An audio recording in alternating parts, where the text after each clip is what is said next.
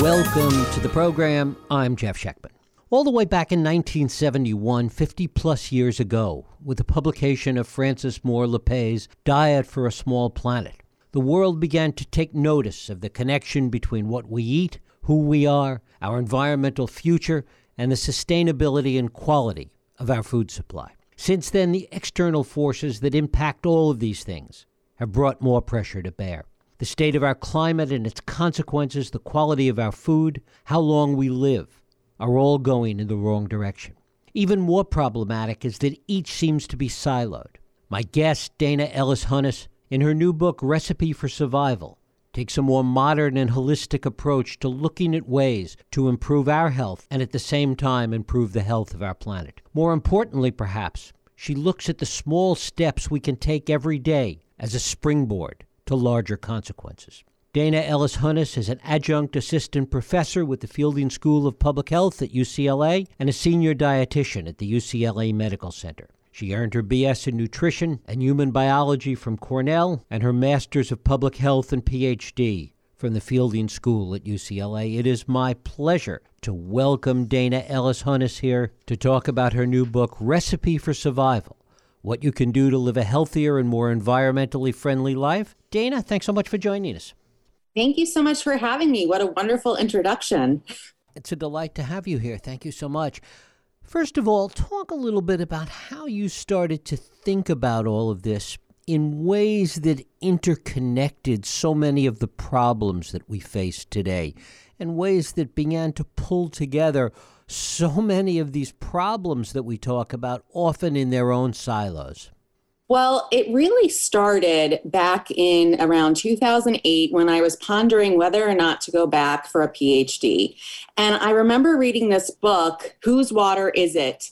And it was all about water rights. And it really brought home to me this idea that we depend on water so much for the foods that we eat and and so much of life depends on water. And so while I was studying my PhD, I went to Ethiopia and built on that and really learned about uh, rain fed agriculture in this developing country that's very poor and just how people are responding to being unable to grow enough food and how they respond to food insecurity and environmental changes. And then, after giving birth to my son, uh, right after I finished my PhD and looking down at him, he wasn't even six pounds. He was this tiny little thing, so dependent and I'm thinking, oh my goodness, I've learned so much about climate change, food security, the environment, and, and everything that's going into it. And what can I do to make sure that this planet can sustain him and his generation and the foods that they want to eat and the lives that they want to live? So that's really how it all came together, to be quite honest. Do you think that there is a generational shift that is going on in the way these issues are being looked at? I think that Yes, I mean, certainly, I would say my generation, millennials and younger, I would say definitely have this almost innate understanding of climate issues. And I think part of that has to do with Greta Thunberg and just how um, vocal she's been. And, but I also think, you know, that older generations as well, thanks to, um, you know, Gore and his films, also care and also you know want to make this planet better but there is i want to say uh, maybe a generational difference in how we go about it because on the one hand you have the younger generation that kind of understands a little better about food interactions with the environment and then you have maybe the older generation that thinks more about fossil fuels and, and the industrial revolution and may, maybe you know many of the things that uh, they grew up with. So I do think there's still these silos that somehow need to be uh, joined together. When people make a list of, of the things that concern them most today, certainly in the U.S., and, and there have been poll after poll in this regard, climate change often comes pretty far down the list. I think the highest I've seen it in any of these polls is about sixth. And yet, if you talk to people about food and their health and their own personal security in these areas, those things rate higher. This idea of kind of pulling this all together as, as a way to get people to look at the big picture. Talk about that. Right. I mean, it, it's so true and exactly how you phrased it. Um, you know, what's good for the planet is also really great for our own health. And what we do for our own health to be, you know, healthier and, and eat uh, in a way that can help prevent certain chronic diseases is actually also better for the environment. So, you know, I think if we try to take a more um, holistic approach and look at all of these interconnecting systems as we are part of this planet, not apart from this planet, and what we do to feed our own bodies healthy food also actually is really helpful uh, in, in providing a healthy planet as well. What is your sense of the impact that the past two years have had on how people think about this?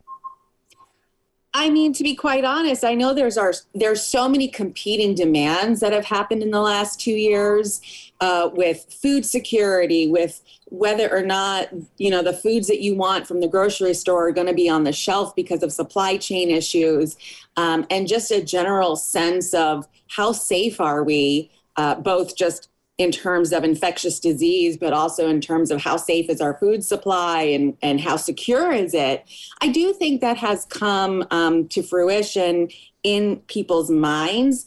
But again, when you think of all the competing demands of, oh my gosh, how do I keep my children safe? How do I make sure I have a job and, and food on the table? It is true, unfortunately, that some of these bigger issues that seem more far removed from our own personal daily lives, such as climate change, can unfortunately be put on the back burner. Um, but yeah, no, I, I, do think there's been some uh, cognizance of it during the pandemic, and especially when you think of the idea, this notion that three out of every four future new infectious diseases is believed to come from animals. What is your sense of, of concern about food security today and the degree to which people should be concerned about that? Well, right now, I mean, we still live in a time and a space where in the United States, food security is not really that much of an issue. I mean, we grow more than enough food to feed the entire country and in fact we have we grow more than enough food to feed most of the world um, however, with that said, you know, I mean, food security is also an issue of where you live and and what food stores are or are close by to you and how expensive is that food and, and things of that nature. So it's you know it's a very nuanced question um, in the sense that there's personal food security and then there's more of like a countrywide food security but with climate shifts and environmental shifts and rainwater and drought and floods and things of that nature, um, I, I do think that you know the time and space we live in right now will be put at some level of risk unless we make some uh, major changes. Talk a little bit about recipe for survival and the things that you talk about that pull all of this together. Well, you know, some of the things that we've just been talking about um, on the, on this radio show have been more, I think, of a, a wider view. So, what can government do to uh, make sure that our, our food safety is secure and our food security is secure? But what I talk about in the book is really more what can I do as an individual to be to make my contribution to both my own health and the environment because there are things that each and every single one of us can do every single day to be a more sustainable and more environmentally friendly person, um, as well as a healthier person. So that's really what the book is about the individual. Talk a little bit about the health aspect of it. Right. So, you know, unfortunately, there's a lot of people living with a lot of chronic diseases. As we get older, many of us tend to get these chronic diseases such as um, diabetes and heart disease and um, kidney disease and obesity and, and everything that comes with it. Many of us are on multiple medications and a lot of us, you know, don't feel our best. And, and so what I talk about in the book can help prevent some of these chronic diseases and also even reverse them um, if done appropriately, while at the same time um, making a dent on some of those climate aspects that we've been talking about. So it really is a one two punch. Expand on the whole idea of food as, as medicine, really, in, in, in terms of, of what you said a few moments ago in terms of so many people not feeling well a lot of the time. Right. Well, you know, as a as an inpatient clinical dietitian, I see all kinds of patients, uh, from patients waiting for you know transplanted organs or patients with diabetes that is not well controlled. Um, and you know, the thing that they all have in common is that they are on multiple medications, and that can really wreak havoc with your, you know, physical health and your emotional health and just how you feel in general. And so, absolutely, you know, what we put in our bodies, like they say, you know, you are what you eat. And in a way, I mean, that really is true because if you're putting good, nutritious, healthy, fibrous, and water and um, vitamins and minerals naturally occurring in foods, you feel better. Versus if you're eating foods that are inflammatory or high in sugar, causing all these, you know, um, inflammation in the body and these sugar highs and sugar lows. So, really, what you eat absolutely uh, can make a, a, major impression on how you feel, what you're able to do in a day, how well you can think. Do you think people are coming to see that with greater clarity today? I would like to think so, but I also, I, I mean, I truly, I would like to think so, but I also do, again, understand and realize, you know, a lot of people are set in their ways. A lot of people don't necessarily understand these connections. And unfortunately, there is a lot of misinformation out in the media about weight loss and and how people can associate weight loss with health and it's not necessarily the same thing so i do think there needs to be better communication on what do we define as feeling good and good health versus you know quick weight loss which maybe makes you feel good for you know a short period of time but it's not really sustainable it's not the lifestyle that i'm necessarily talking about and then expand on the ways in which this also relates to environmental consequences and the choices that we make in terms of what we eat really does have a broader environmental impact. Oh, it absolutely does. I mean, if you think about it in, in one aspect, uh, if you think about one acre of land, for example, you can grow something like 5,000 to 10,000 times more calories of plant based foods, for example, grains, than if you were growing, you know, beef, like a, a cow, you know, for example. Um, and so not only can you grow significantly more food that is plant based, um, and feed that many more people but the food itself is going to be healthier for your own body. So you're you're healthier eating more whole grains fruits vegetables legumes uh, nuts and seeds uh, than you are if you're eating you know tons of animal products which can be inflammatory and increase the risk of all of these chronic diseases we've been talking about. Among people that you you encounter in a clinical setting what kind of resistance do you find to all of this? To be quite honest when people are in hospital i mean you know most of the time we're dealing with a, a very immediate um, consequence like a very they're having you know a, a diabetic crisis or they've just had a heart attack. So we're really in a therapeutic, like, let's fix you up right now while you're in the hospital.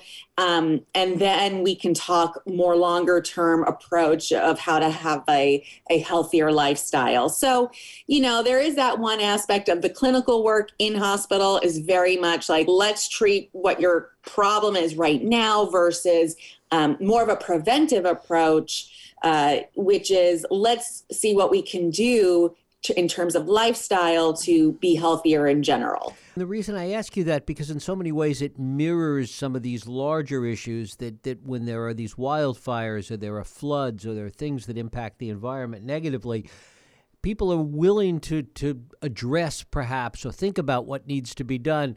The minute the crisis is over, it's sort of back to business as usual. Oh, I completely agree. I mean, yeah, when you think about some of the wildfires you, you've had up in Northern California, for example, or even here in Southern California, it really is crisis mode. What, you know, what can we do? What should we have done? But then I agree, it's sort of like not even hindsight 2020. It's just sort of when the crisis is over, it's like, okay, well, there you go. It's over. I mean, I know there are people working on it, crisis management and right. also crisis prevention. But um, I also see what you mean. People want to get back to their comfortable rhythm. I mean, it's the same thing with the pandemic. People want to get back to their comfortable rhythm as opposed to this uncomfortable, who knows what's going to happen next situation. And, you know, the consequence of that was rather than see a drop in emissions, it turned out there was actually yet again another rise in emissions. So um, it, it's, it's a tough situation. And that's why I really do try to focus on the individual because I want people to realize look, you don't have to depend on others to make these choices for you or not make these choices. You can take action right now. Do you think that California is ahead of the curve in this regard? I like to think that California um, has more awareness on these issues and is more willing to take action. Um, I know that there's a lot of talk about a lot of these issues in California. Um, I do feel like a lot of them still are around transport and the greening of the energy sector and things like that. Um, and I know that there's an ever persistent argument uh, about water rights in California. So on some things i give california you know a grade a. On other things there's more work to be done. When you look at all of the things that you talk about in recipe for survival if you had to pick just a couple that you would really like people to focus on what would they be? Well honestly i think the number one if you if you only had time and energy for one thing in your life I honestly would choose, um, you know, recipe number one, which is eat more plants and significantly less meat. And I say that because the most impactful thing you do as an individual every day is make food choices. And that is so impactful because um, the foods that we eat, if they're plant based foods, use significantly less land, significantly less water and produce significantly fewer emissions than if we're eating kind of like a standard American diet, which is more heavy in animal and dairy products. And so, if you had to choose one thing, that would be it. If you could choose that plus another thing, I would probably recommend um, using, you know, community-supported agriculture or um, using community gardens where you have an opportunity to engage in your local communities and kind of grow some of your own in the garden, in the community garden, or support your local farmers with the community-supported agriculture or CSAs because honestly the amount and and the freshness of the produce you get from a CSA is unparalleled. It's del- it's so much and it's so relatively inexpensive compared to shopping in the store. Dana Ellis Hunnes, her book is Recipe for Survival What You Can Do to Live a Healthier and More Environmentally Friendly Life. Dana, I thank you so much for spending time with us. Thank you so much for having me. Thank you.